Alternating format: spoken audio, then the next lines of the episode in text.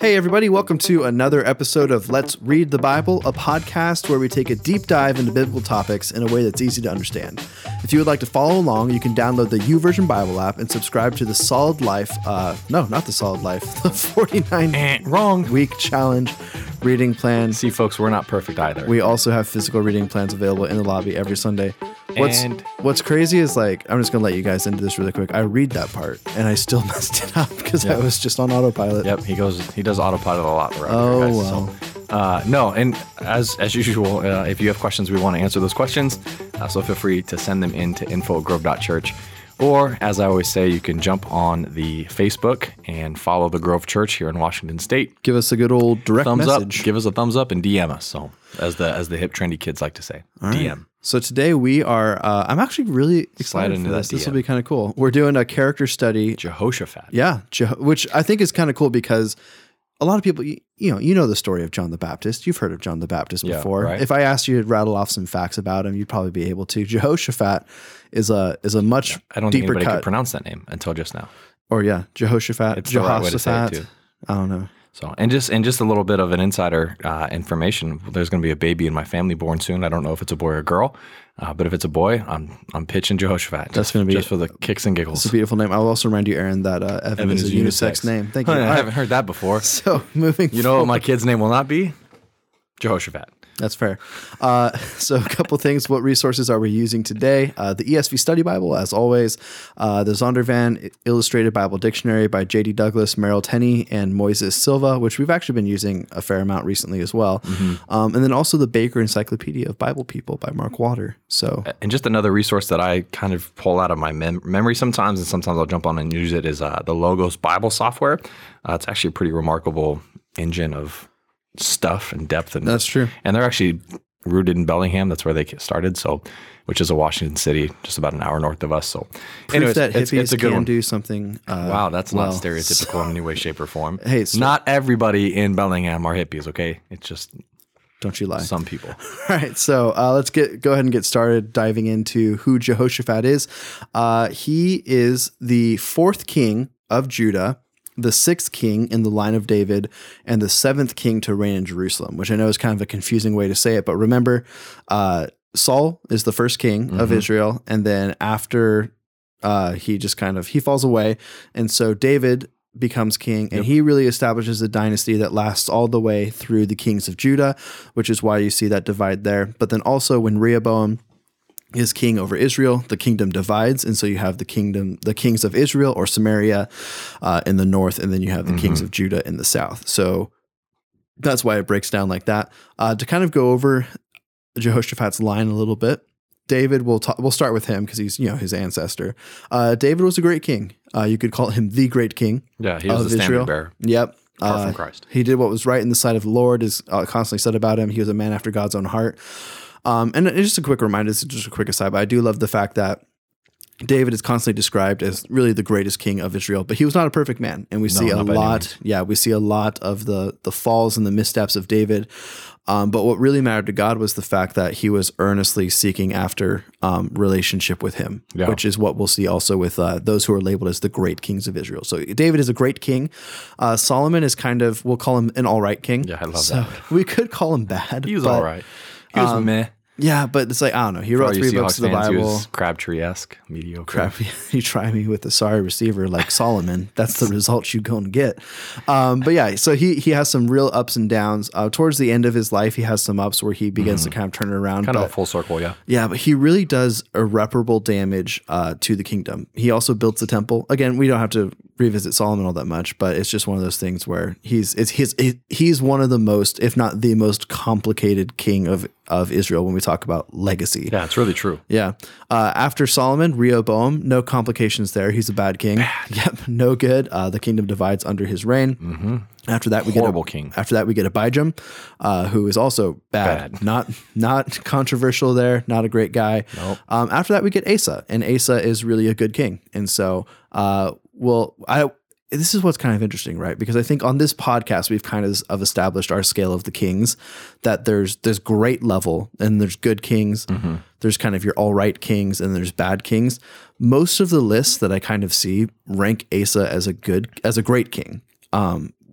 and I don't. And we'll kind of get into that a little bit as to why, but I'd like to see that list. Yeah. My marker is, and this could be totally wrong. So, but the marker I kind of use is when you see, go through and look at the list of kings and in Kings and Chronicles, there's two lines that are given to the good kings of Israel. There's, they did what was right in the sight of the Lord. Mm-hmm. And then they did what was right in the sight of the Lord and followed in the footsteps of their father, David, which is kind of like, it's that extra little tag that you see with Asa doesn't have that. Asa doesn't have it, but you see it with Josiah and you see it with Hezekiah. So that's kind of where, and interesting. Yeah. So that's kind of how I rank it in my head. Obviously like Evan's also a fantasy football guy. So he has tiers of players. Yeah. So he has tiers of kings too. Asa's a tier 2 king. We should do a king football or fantasy draft of the king kings of Israel league. And yep. Judah. What tier do you have Jehoshaphat in? We'll find out. Anyway, so continuing on, already by the time he comes around, we see the ups and downs of Israel and Judah. So we see some really great kings, we see some bad kings, and Jehoshaphat is really early in the list of kings, and yet even still by the time he comes around, we've seen kind of the full spectrum. Yeah. Of the kings that we can have. And then I thought this was interesting. His name means God is judge. Which is fitting. Oh, I didn't know that. Yeah, considering his father was the first good king of Israel in a generation or two. So, because they had been through, again, Solomon for the most part was a bad king. And then you have Rehoboam and Abijam who were definitely bad. So, Asa was Jehoshaphat's dad. Yep. Asa comes around, really begins to turn around the country. And then he names his son and heir, God is judge, which I think is a cool thing. And that also will factor in later on when we see some of the reforms that Jehoshaphat, foreshadowing. Foreshadowing would work too. There you go. So to dive in early, Jehoshaphat's early reign. The first thing that Jehoshaphat does when he becomes king is he fortifies the northern borders of Judah against Israel.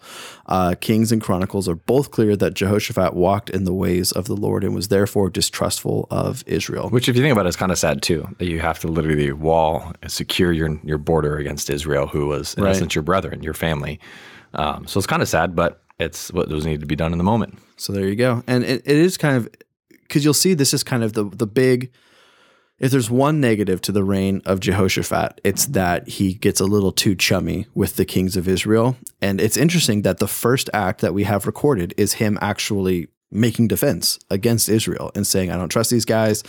We're adding troops into the border towns, all this different thing. And then later on with particularly Ahab, we'll see how he gets a little too friendly, and then it goes south for him there. I like to think of him as an ever optimist. Okay, he just believed that there was a potential and a turnaround in the future, and he just wanted to love his brethren. It's kind of, and that's what I'm going to say. I guess, it's kind of like a historical joke, I suppose. But he's kind of like a Neville Chamberlain character, where he just like doesn't fully accept the evil that's going on, and he wants to just kind of make friends and maintain peace. And that kind of comes back to bite him later. So. There you go. In the third year of his reign, he makes an incredibly important reform. So, Aaron, if you want to take it away. Yeah, Second Chronicles, we'll see this in 2 Chronicles 17, verse 7 to 10.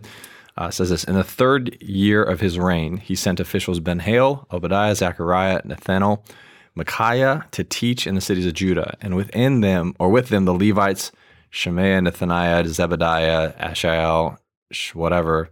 That one is Shamalama Ding Dong. Shemararoth? I don't know that one. Jehonathan, Adonijah, Tobijah. You gave me, that's why you wanted me to read this. Just go read those names. They're pretty rad. With these Levites, the priests, Elishama and Jehoram. And they taught in Judah, having the book of the law of the Lord with them. They went about through all the cities of Judah and taught among the people. And the fear of the Lord fell on all the kingdoms of the lands that were around Judah, and they made no war against Jehoshaphat. I didn't think about all the names I was giving you there. I do love, not that I would ever like name my son this or anything, but I think that the name Adonijah, that's a cool sounding name. Sure. Just throwing it out there. But, okay. I'm going to hold you to that when you have kids now. The important thing to remember with that list is not the names that you're reading, but it's the idea that he's sending Levites, he's sending priests, he's sending officials, and they're going in and they're teaching the law. And remember, when we're talking about the law, we're talking about the first 5 books of the Bible. They're teaching the history. Torah. Yeah, the Torah. They're teaching the history of God's people. And commandments, all of that. And holiness, he's beginning code. To turn around. It is sad to think about, but it's very true that within a generation, you have people who just forgot about things or they haven't learned it. And it does show how powerful I guess education is. And I guess I'm talking more in the sense of in Deuteronomy, they're commanded, teach these things to your children, your children's children. Mm-hmm. And when one generation skips that, you can see what happens in the reign of Jehoshaphat, where all of a sudden you have to be very intentional to go back into these areas and teach about who God is. And that speaks to our, to be all cultural about it for a second, like that speaks to our society. We as Christians have shown a tendency in our historical run, even my generation, to be more passive, to be more hands off, if you will, right. About truth. And when we neglect truth, and I would argue that if you're not strategically training and raising up your children or the next generation, you're neglecting truth, because part of the command in Scripture is to teach and raise the following generations up with truth. And so it is important to realize this. And it's so easy to read the passages like this and it's so caught up in the names. But again, I agree with Evan, and I think it's worth pointing out and reminding us that we've got to make sure that we are not just honoring God with our lives to the best of our ability, but we're actually also passing on truth and helping our kids and those who we have authority and influence over live biblically. They may not understand Jesus yet, but they're still able to live biblically, right, based upon our influence and leadership. So yeah, it's a challenging statement and reality from this text with Jehoshaphat. So, and one of the great tragedies we see with a lot of the kings of Judah is we'll see really good kings and their sons suck. Yeah, and then which is so crazy to think about. Yeah. Because you just, and not that, obviously people are individuals, so you don't want to put it all on parents or whatever it is, but you got to imagine at some of those points, maybe there was some neglect of actually just the raising up of children for other things. And then that just comes back to bite. Which is convicting. How good am I at raising my kids up? There you go. That's awesome. Gideon's a real, he's got a biblical name. That should help, right? He's a real Abijam, let me tell you. Don't you speak that over my son, you dirtbag. So moving forward, if you hear something fall, it's Evan because I knocked him out. So moving forward with the story of Jehoshaphat, he makes an alliance with Ahab, the king of Israel. What a bonehead move. And Ahab really is the worst, and not... He's a horrible person. He's just an idiot. The weird thing with Ahab is when you look at him, he's not the most evil king of Israel, but he's easily one of the most incompetent. And then what you see is his wife is just the worst. He's all about people pleasing. He's all about, I don't want to offend people. And when the people he chooses to please are just the worst, then it kind of reminds me of Herod Antipas. With the beheading of John the Baptist, where that's a good point. It doesn't seem like he overtly is that evil, but he's letting those close to him. What a dummy! Anyway, both of them, but dude, Ahab. Well, which then makes me question Jehoshaphat all the more. Jehoshaphat really makes a dumb... We'll read it, and then we'll talk about it a little bit here. This is one of the biggest mistakes of Jehoshaphat's reign, and it almost costs him his life. Jehoshaphat and Ahab form an alliance. They go to war with Syria, and they go to the Battle of Ramoth-Gilead, which is just a great name. I love... Gilead is a fun word to say, and then so anytime there's a battle there, I'm like, yeah. It's funny, I'm just shaking my head about Jehoshaphat, but then I'm like, I'm sitting there thinking in the back of my head, I hope no one reads my life legacy and then thinks what a dummy I am. So that's... God, please no. That's kind of... it's... Gosh, man. It's one of those things where you just kind of have to...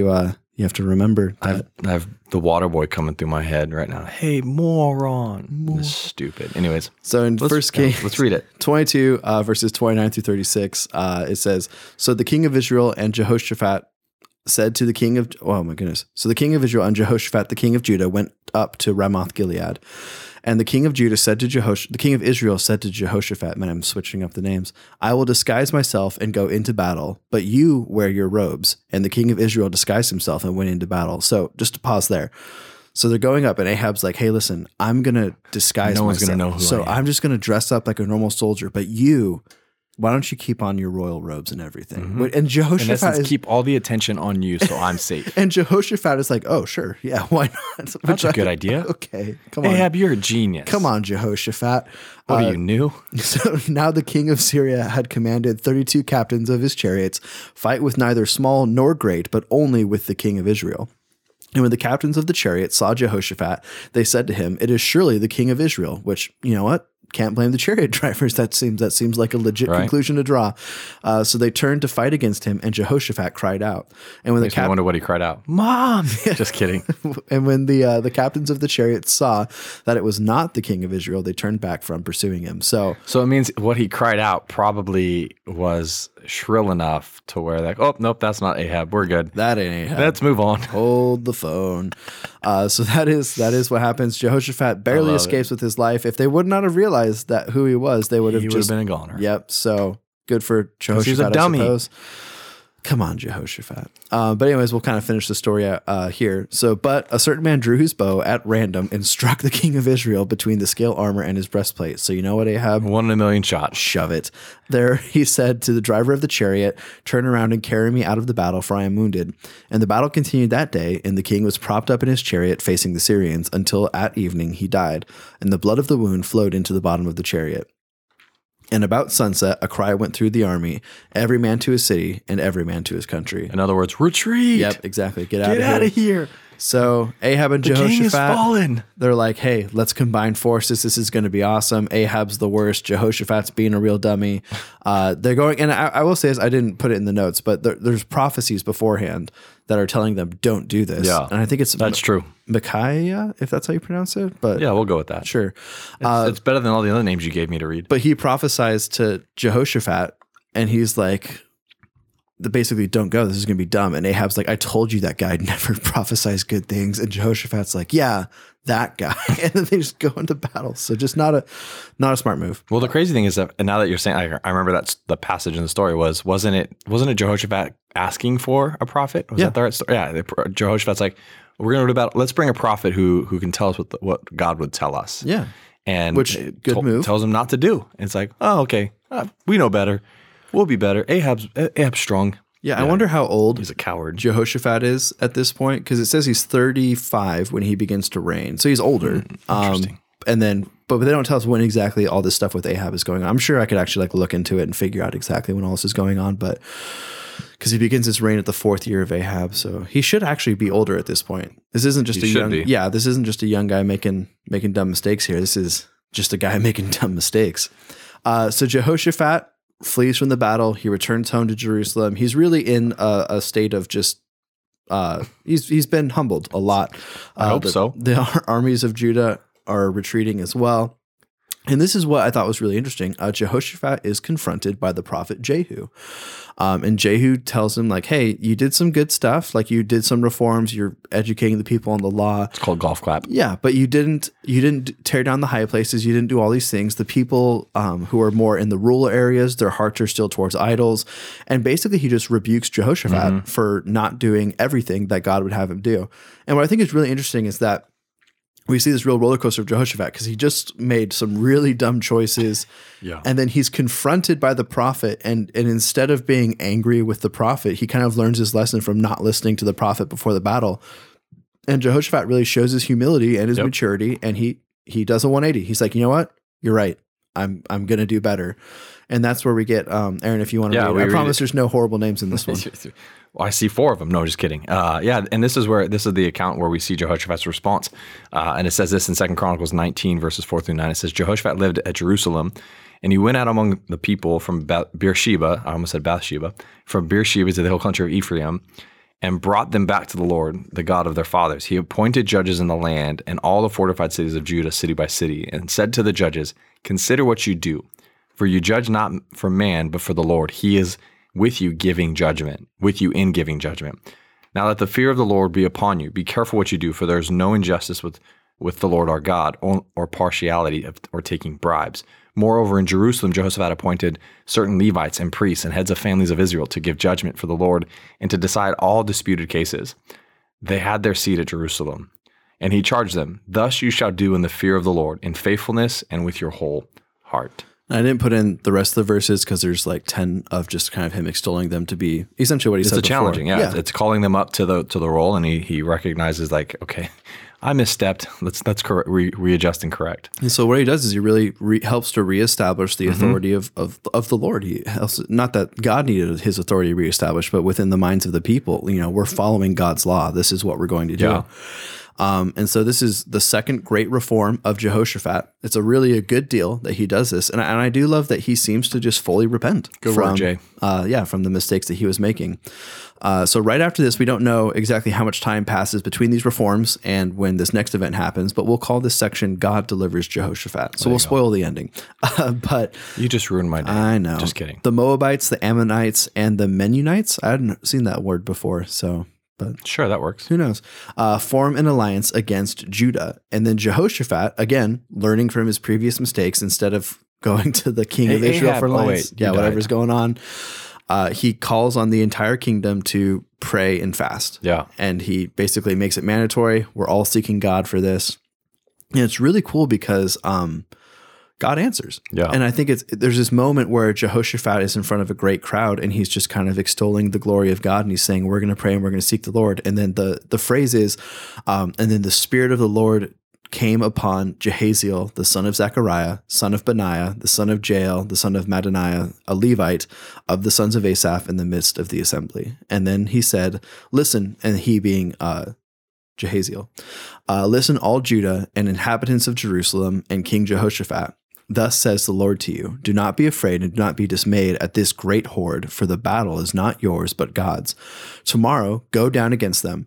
Behold, they will come up by the ascent of Ziz, which is also a great name for a place. You will find them at the end of the valley, east of the wilderness of Jeruel. You will not need to fight this battle. Stand firm, hold your position, and see the salvation of the Lord on your behalf.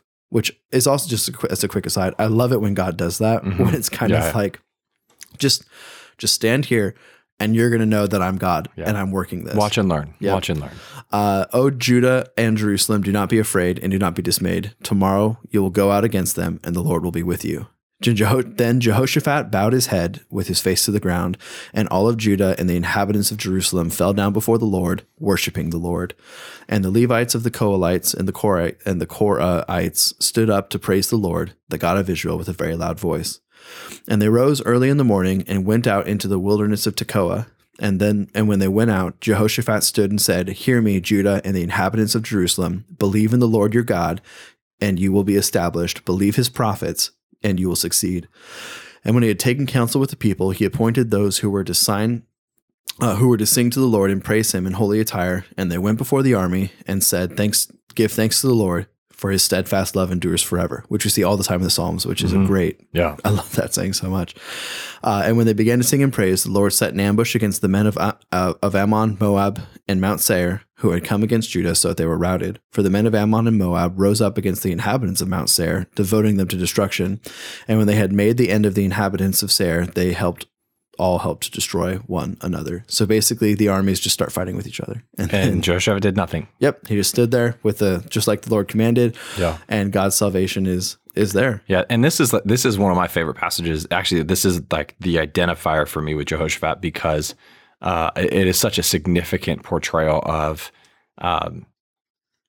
God's power, of God's sovereignty. And Jehoshaphat's leading God's people to reflect and worship and remember who God is. And that's how they approach the battle. That's how they go before. And so I just think it's I remember as a kid when I first read the story, and I think I was talking to my wife before we were married, and there's just such a powerful demonstration of worship before a battle. And so it's one of my favorite passages that kind of sets, for me, Jehoshaphat up into the conversation of really how I want to posture myself whenever I come before the things that I'm up against, or am I willing to lay my life down and just worship the Lord and let him work on my behalf and do what he tells me to do? Because that's what it really came down to. There's times where Jehoshaphat has fought, but there's also times where Jehoshaphat was literally just said, sit down and watch. Yeah, so that's true.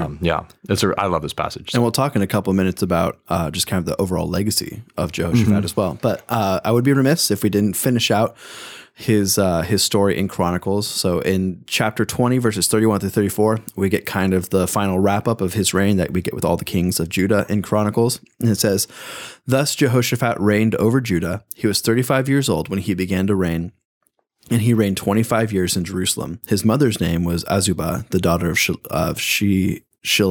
I'm going to go with that. He walked in the way of Asa his father, and did not turn aside from it, doing what was right in the sight of the Lord. The high places, however, were not taken away. The people had not yet set their hearts upon the God of their fathers. Now the rest of the acts of Jehoshaphat, from first to last, are written in the chronicles of Jehu, son of Hanani, which are recorded in the book of Kings of Israel. So there you go. That's kind of the final. And that's what makes him a good king, not a great king. Exactly. Although we'll talk a little bit about an interesting point, but we'll get to that. What's really weird in the Chronicles, though, is that that's not where it ends. Yeah, it's not the end of the story. There's a really, well, it is like the end of the story, no, but then there's like an epilogue at the very end where it's just like the end. It's like, also this happened. So right after you read those verse, literally the next verse, after this, Jehoshaphat, the king of Judah, joined with Ahaziah, the king of Israel, who acted wickedly. He joined him in building ships to go to Tarshish, which, if that name sounds familiar, that's where Jonah wants to flee to. Mm-hmm. So Tarshish never positively portrayed in the Bible. And they built ships in Ezion Geber. Then Eleazar, the son of Dodavahu. I should have looked that one up beforehand. Of Meresh. It's a Sith Lord. Dodavahu. That sounds really cool. Of Meresh prophesied against Jehoshaphat, saying, because you have joined with Ahaziah, the Lord will destroy what you have made. And the ships were wrecked and were not able to go to Tarshish. And then it just moves on to the next king. So and you're done. It's kind of, it's just an interesting little epilogue, but then that's why I said in the beginning, one of the great weaknesses, probably, I guess you could say the only great weakness of Jehoshaphat in his reign is his propensity to ally with the kings of Israel in weird things. And so this one is saying he joins resources with the king. They're going to build ships. They're going to kind of establish some trade routes, but even something like that where he's not overtly going to war, God is saying like, no, I don't want you to have anything to do with the wicked kings. And so the ships were wrecked and not able to go to Tarshish. So there you go. So what do we think? This is just kind of the final segment today. We're coming a little bit shorter, which is nice. So I feel like we've done it's a change of pace. Yeah. We did a couple long podcasts in a row. I thought, we like to talk about stuff. Yeah. I thought this passage was interesting. And this is actually the first thing that we hear about Jehoshaphat. The Lord was, this is right after he fortifies the borders. So early in his reign, the Lord was with Jehoshaphat because he walked in the earlier ways of his father, David, and he did not seek the Baals, but sought the God of his father and walked away in his commandments and not according to the practices of Israel. Therefore, the Lord establishes the kingdom in his hand, and and all of Judah brought tribute to Jehoshaphat, and he had great riches and honor. So by our scale, you could kind of say that maybe he could be considered a great king, but I don't really think that's what that passage there is saying. It's more of saying, especially early on in his reign, he's really following what David did because he's rejecting the kings of Israel. He's beginning to do reforms. Yeah, for a time. And that's the thing, right? And then when we get to the end, he doesn't get that little tag at the end. It's funny because it makes me ask the question, well, what went wrong?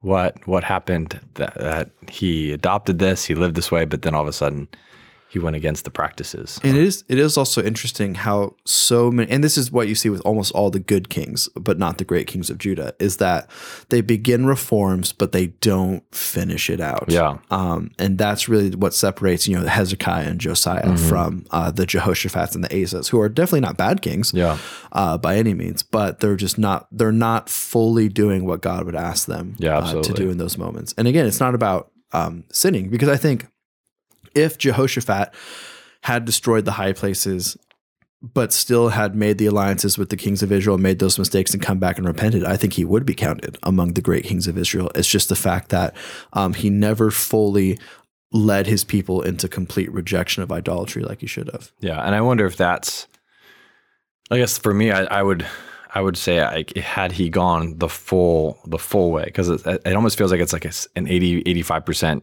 job completed. Yeah. And there's the last 15%. That was probably the hardest because when you're tearing down high places, like all of a sudden there's going to be a ton of pushback. And if he would have led in that capacity, would he have been so enticed to align with the wrong people? Yeah, that's a good point. I'm sure that there was some, just what we know now about personalities, and how often do I relate to Jehoshaphat? Well, like I can do about 85% of the work, and then the last 15% is probably really hard because it means I have to die more to myself, or I have to lead in a more, bold, daring way where there's going to be a lot of pushback. I don't know. I just there's part of me that wonders what would have been had he pursued the final destroying the high places, really making God the sole proprietor of worship and focus, not proprietor, but the focus of worship. I don't know. It's just interesting because he was a good king. Like he did, you know, he was humble. He learned. He wasn't arrogant to where it was my way or the highway. He made really some bonehead mistakes, you know, even as I still think he's a dummy for aligning with Ahab. But it definitely is interesting just to process and think personally like, man, how do I relate to Jehoshaphat's story a little bit? So so there you go. And I think that's a great way to wrap it up there. Jehoshaphat, not a great king of Judah, but we'd call him a good king. Mm-hmm. And really what held him back was just not fully committing to what God was asking him to do. For whatever reason, whether it was fear of rejection, whether it was fear of the people, like there was fear there for sure, which is probably why he aligned with other kings because they were... It's safe. Yeah. Then they were doing what they wanted and having a great time with it. Like, so anyways. So for something to apply to our lives today, I think that's a great, a great lesson to take from the life of Jehoshaphat. But with that being said, we just want to remind you guys, if you could leave us a nice review, that always helps to get the podcast out there to a few more people and to continue to grow this community. It's fun to be able to see all the different areas around, particularly in the U.S. But Thanks for listening. Yeah, even worldwide, getting to see different pockets of people start to pick up the podcast and listen has been really fun. Yeah, and I would say this too, if you've got topics or ideas or characters you want to learn more about, or you just as you're reading along with us in this reading plan, feel free to drop those in the DM too. You don't always have to send questions, but hey, I'd love to know more about this topic, or hey, can you spend some time talking about this character? Or, it's not always about what we want, but we're just trying to continue the conversation. So we'd love your input there too. Absolutely. And just a final reminder, we are a podcast of the Grove Church, but we're not the only podcast of the Grove Church. You can find all of our other resources and podcasts at our website at grove.church.